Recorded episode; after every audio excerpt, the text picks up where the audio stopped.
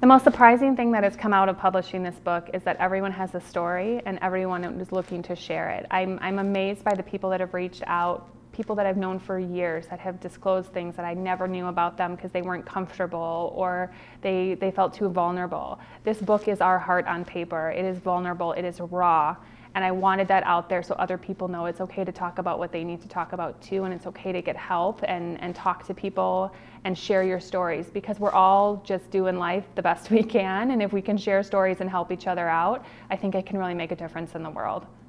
When my husband was diagnosed, he was 30, and I was a caregiver then at the age of 28. And it was certainly not something we expected in our late 20s and early 30s, much less our third year of marriage. Um, I will tell you that the struggles of doing this as a young adult, I think, are one, the people around us, our, our friends, our peer group. This is not a common thing that happens. They didn't quite know how to help us, but our friends called and were so kind to say, We don't know how to help you, but please tell us and we will help you. This isn't something that's very common at this age at all. Tom had a rare testicular cancer called a germ cell tumor. So his cancer was actually located within his chest and was touching his heart and lung and the size of a baseball when we found it. And it was considered a late stage three diagnosis. So we had to do very aggressive treatments, which included 20 chemo treatments, all in the hospital, followed by a massive surgery to remove the tumor. The thing I would say about our age and our cancer diagnosis is cancer doesn't care how old you are, how young you are, what your situation is um, cancer can happen to anyone, as unfortunate as that is. And I will tell you, I don't think it's any more or less fair that it happens to people at different times in their lives. I think what matters is how you handle a situation that's handed to you, how you become better from it, and how you help other people that are going to be in that situation or have been in that situation. So growing up, I was fortunate enough to have a sister who was about two and a half years older than me. We fought like cats and dogs, but just as quickly would stand up and defend each other. We're always uh, challenging each other and, and trying to outdo the other one, and we have a really strong relationship. And it is really hard, I would say. My sister and I talk every single morning on our commutes to work.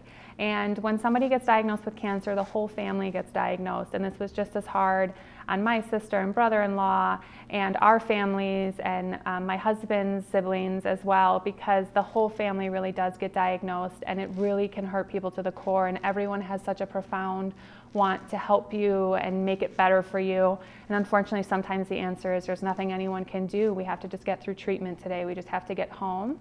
Um, so that can be a real challenge for families. But I was fortunate enough to be raised by two great parents. I have a wonderful sister, a great support network, and then my husband's family is equally as wonderful. I was blessed to have a great mother and father in law, and awesome sister and brother in laws, and nieces and nephews.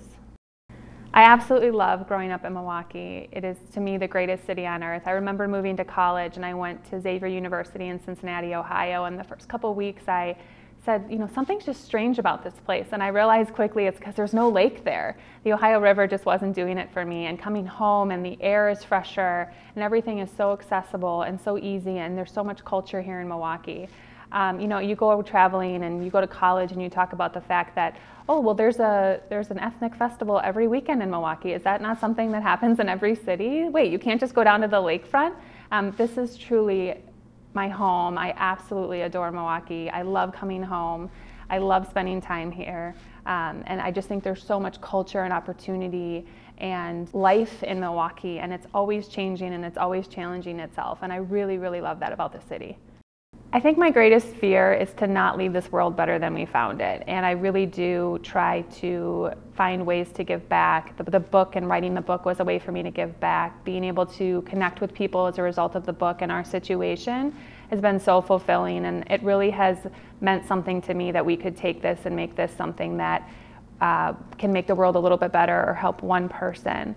I joked with my husband after we, we launched the book. Somebody had reached out and said they had really made a change in their life that is for the better because of the book and they explained what they were doing and why. And i looked at him and i said then this book was all worth it. Because i had real concerns and real fear about publishing the book because it was so personal and it was so out there for the world to read. And i had real fear that we might be judged or people might feel differently about us or look at us different.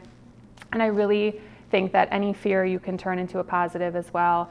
And i really do want to leave this world better than we found it so my husband Tom is the best husband in the world. I'm so fortunate. We met when I was 18 and he was 20. We worked at a restaurant in Milwaukee. He's a Marquette grad. And he tries to make me laugh every day. And I always tell people he wakes up every morning and wants to try to make me happier than he made me the day before. And you just can't be anything but thankful for that.